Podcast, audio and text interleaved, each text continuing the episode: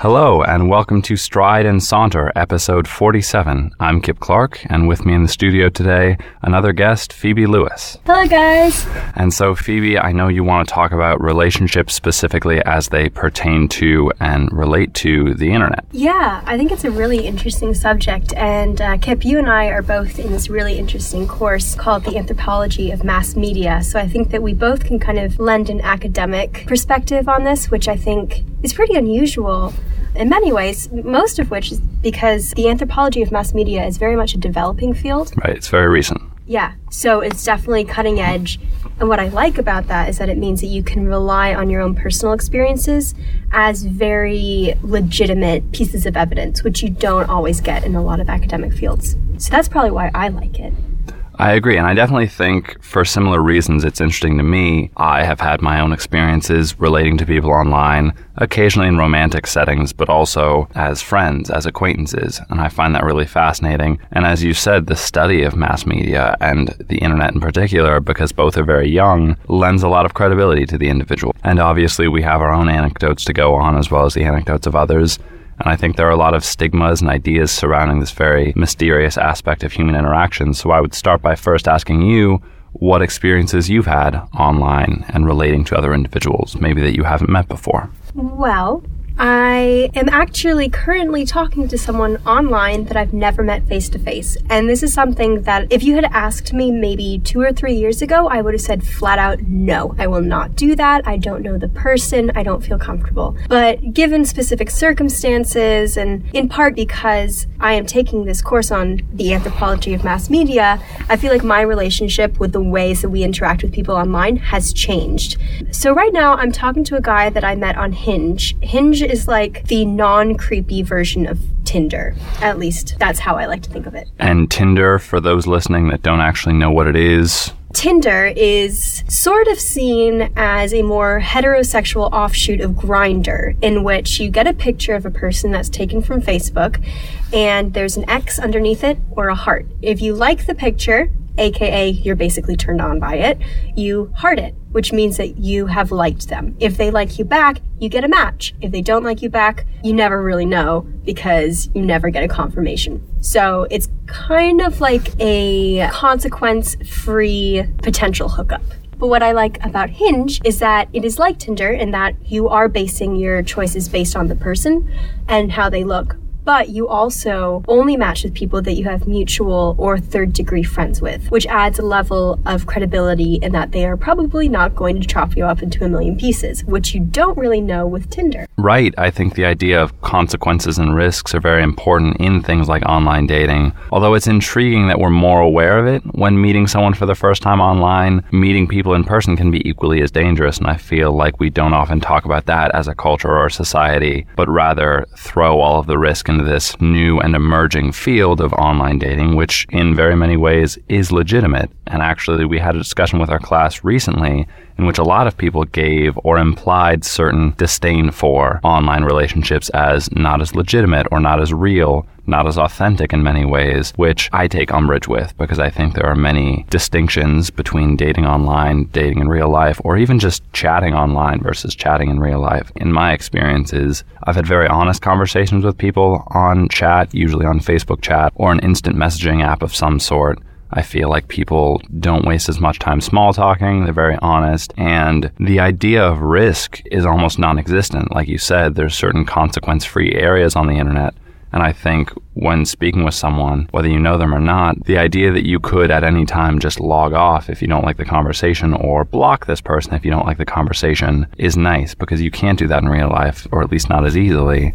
And so I think people are more candid, more willing to speak honestly and I'd be curious to hear what you think about that. Well, I have two responses to that. The first would be simply to suggest what someone in a video that we had seen in our class last night said, which is a new, fresh perspective that I hadn't thought of and that you touched upon. The idea that people are able to kind of unburden their souls in a way that they can't do face to face. And I think that that is very liberating in many ways. You can kind of cut the chase. You can just say what you want. And if you say something and you immediately regret it, you can unfriend that person. You can remove yourself from them indefinitely in a way that you can't do if you're talking over coffee and you stumble over your words, say something you regret, and then you have to salvage the situation. So that is liberating. But on the other hand, we don't therefore hone the social reflexes and the social cues that we might find are necessary in daily life. If we spend our entire day conveniently removing ourselves from awkward situations, how are we going to cope when we have an awkward situation in real life? We can't click on their face and have them disappear. So I do think that awkward moments face to face are very useful, perhaps only because they are learning experiences that you can't get online. I agree. Human beings learn and perfect certain things through mistakes and through mishaps or uncomfortable situations, which we all look back on and smile or laugh about how awkward or uncomfortable something was. But of course, there are certain situations in real life that you can't simply remove yourself from. If you're having a job interview and the conversation conversation goes awry, you can't just leave. You may need that job or a similar job opportunity like it. You only gain those skills of socializing and reading social cues and verbalizing your thoughts, conversing with other people through trial and error. And I think that one aspect of online interactions is that you remove certain error because you can simply run away. So I'm on your side there. I would ask you what aspects of yourself you think manifest in certain conversations you have with people you haven't met before, or what things you talk about. That's a really interesting question because no one has ever asked it before. Because I think that your question suggests an attention to the legitimacy of online conversations, which I appreciate. I do sometimes think that I can be a bit more vulnerable online. Not vulnerable as in I'm going to get catfished, but vulnerable in that I can say things that I might not say to someone over coffee because there is a level of risk that has been effectively removed from the situation. Although I do say that with the knowledge that it seems like the risk has been removed. I don't know if it actually has. But to me, it feels like there's less consequence for what I say, which allows me to be more vulnerable about expressing myself, about connecting with someone. I think that is a double edged sword. It allows people to really spout some pretty messed up stuff online. But it also does mean that this guy that I'm talking to, I have been very honest with him about where I am in my life in a way that I would probably take a lot longer to get to if we were dating face to face. Obviously, I don't want to conduct this entire relationship online. I would really like to meet him and see how it works. And if we don't work face to face, then that's not going to work for me. But it does help to kind of accelerate the getting to know you process when that's facilitated by a lack of constraints. I agree. I've found similar things to be true, and I personally applaud you for being vulnerable in any situation. I think vulnerability is something we shy away from as a generation and as a culture, in my opinion. Personally, I've found that conversations online often feel very stimulating in that I can choose when to speak with this other person and message them. And if they're online at the same time, we'll often have a conversation about whatever. And the brilliant thing about online interactions is that if a certain thought occurs to me or I'm inspired by something or overwhelmed with a certain emotion, it's very, very easy to get on Facebook or another site or app through which I can message someone and start that conversation. If someone lives, let's say, 13 miles away from me and it would require a long drive to actually reach that person face to face, the emotion might have worn off, or the feeling, or the question that I had might not be as burning or as prominent to me. So the convenience of speaking online is very powerful to me. And I understand that sometimes convenience can make us lazy, but I've also attempted to have similar types of conversations about burning desires or strong inspirations that I've had or other things that are on my mind in person. But I've had a lot of those talks because of the convenience online, which I think has led me to be closer with people because they are bigger topics. They're topics that matter to me. It's not how someone was dressed or something else that I would consider trivial or maybe superficial. What do you think about that concept?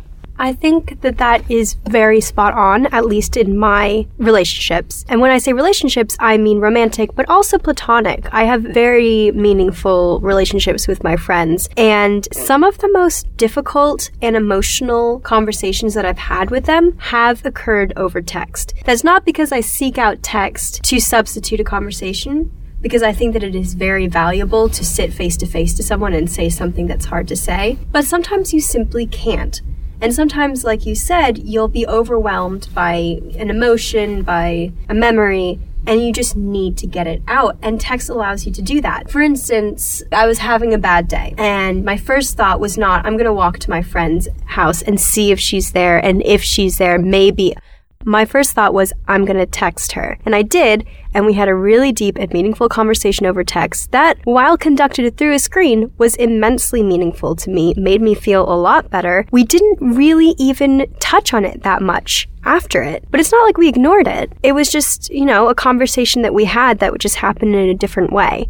And I think that I used to be a bit cynical about those things, but ever since taking this class, I've started putting a bit more faith and legitimacy in these interactions and recognizing them for what they are, which is not a deviant form of communication, but rather a different form of communication. It's not an evolution of another way of communicating, it's simply different and it serves its own purpose. And it is not necessarily comparable because you can never compare letter writing, texting, Skyping with face to face. You just can't, but you can recognize and appreciate the differences and strengths of a certain medium of communicating. Certainly. So, in our class, we read about situations in Trinidad where online communities have sort of emerged. And increasingly, as Trinidadians emigrate from Trinidad and the surrounding areas, studies have shown that more and more conversations or interactions happen online. And the ethnographers who wrote the chapter that we will discuss now described ideas of repairing relationships that had previously grown distant, searching for new relationships and managing to cultivate those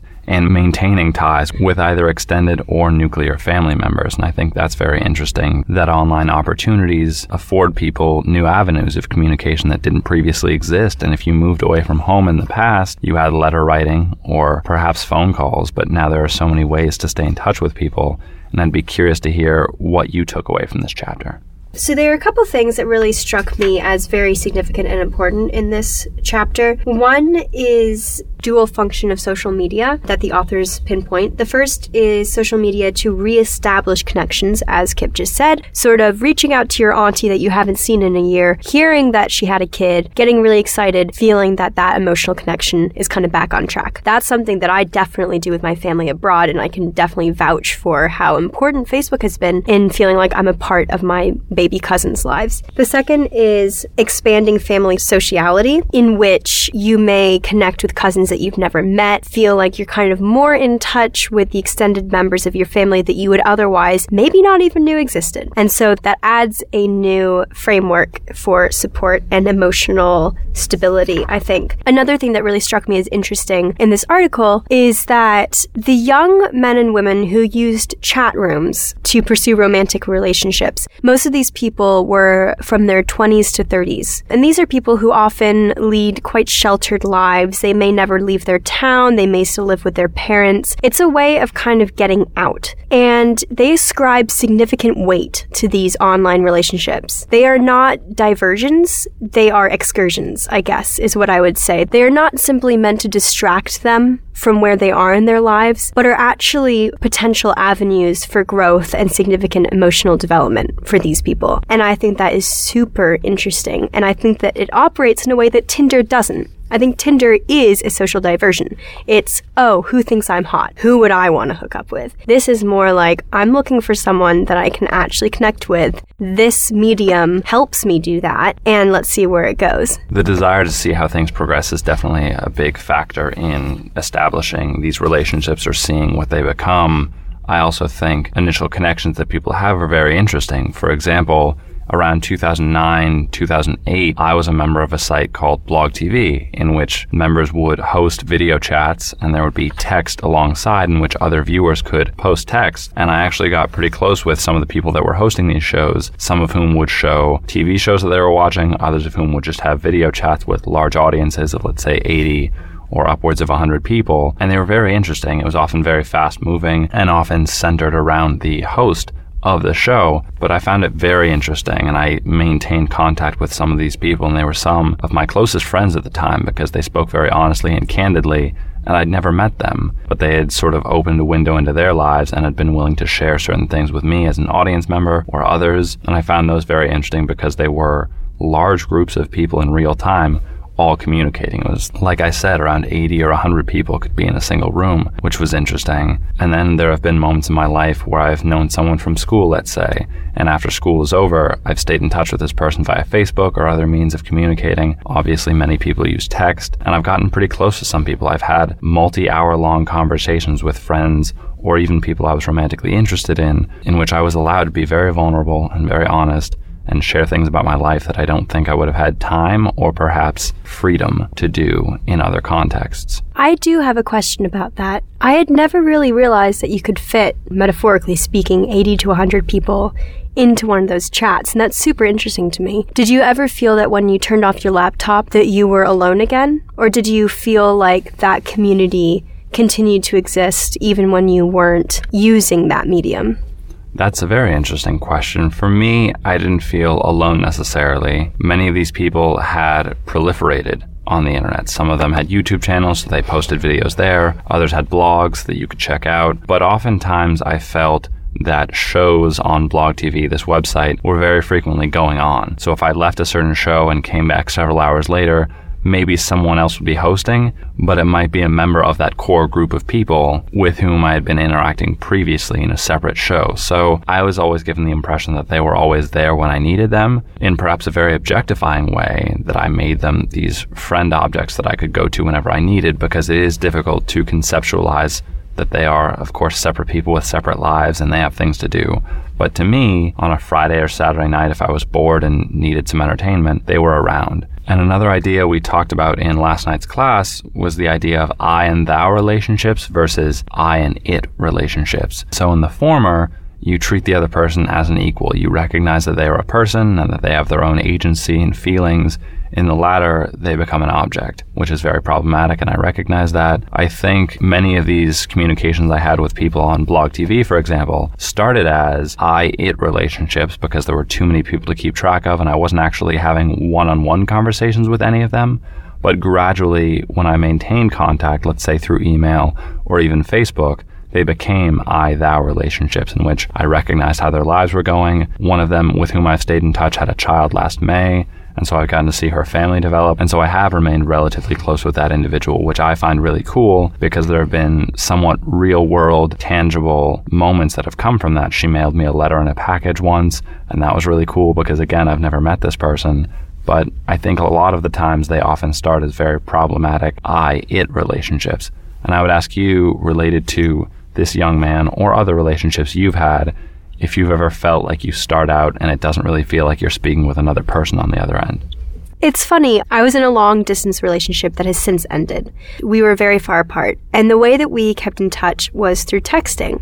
And I think around the two month mark, the hump month, I like to call it, sort of, we'd gotten that far. I didn't know it at the time. I now have a word for it, but I did feel a little bit like our relationship was becoming an I it relationship. Not because I viewed my partner as an it, but because I sometimes felt like my phone was becoming my partner and that I could whip out my phone on demand, share a moment, and then put my phone back. And that became our relationship, which, to be honest, might be part of why this relationship is no longer happening. While that is sort of a cynical way of looking at things, I do think that that illustrates some of the dangers of technology. I think that technology can really, really help sustain wonderful and healthy relationships, but I also think that it can cause relationships that should have ended earlier to continue. And the ways that those continue are through morphing I thou relationships into I it, where the relationship sputters along but is slowly becoming I centered instead of sharing. And that's really hard to remedy. A, when you're far apart. B, when technology is kind of the only method of communication that you and your partner might have. Because slowly, at least in my experience, that person becomes the medium through which you communicate with them. Sometimes I would honestly wait for the text and I wouldn't know if he existed if I didn't get a text. And that's kind of alarming. Absolutely. That's a very astute observation to make. We do tend to associate the people with the medium through which we communicate. And I think that can be, like you said, alarming in a lot of ways.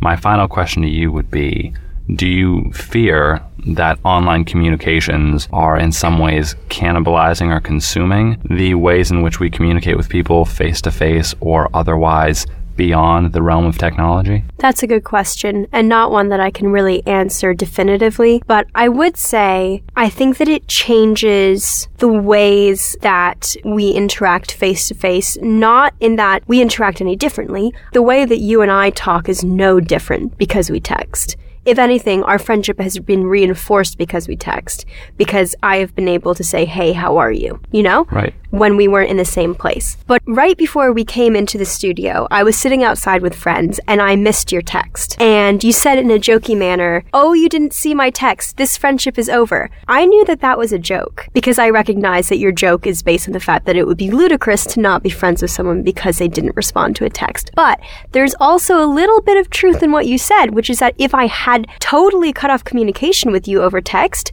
defriended you, stopped following you on Twitter, effaced you from my social media life, that would have been a real cut. That would have been a very sort of hurtful thing to do to you, I like to think, because we're friends. And that's interesting to me that we don't see texting as the basis of a friendship, but if you cut that out, that says something. I agree. That's a really interesting observation to make.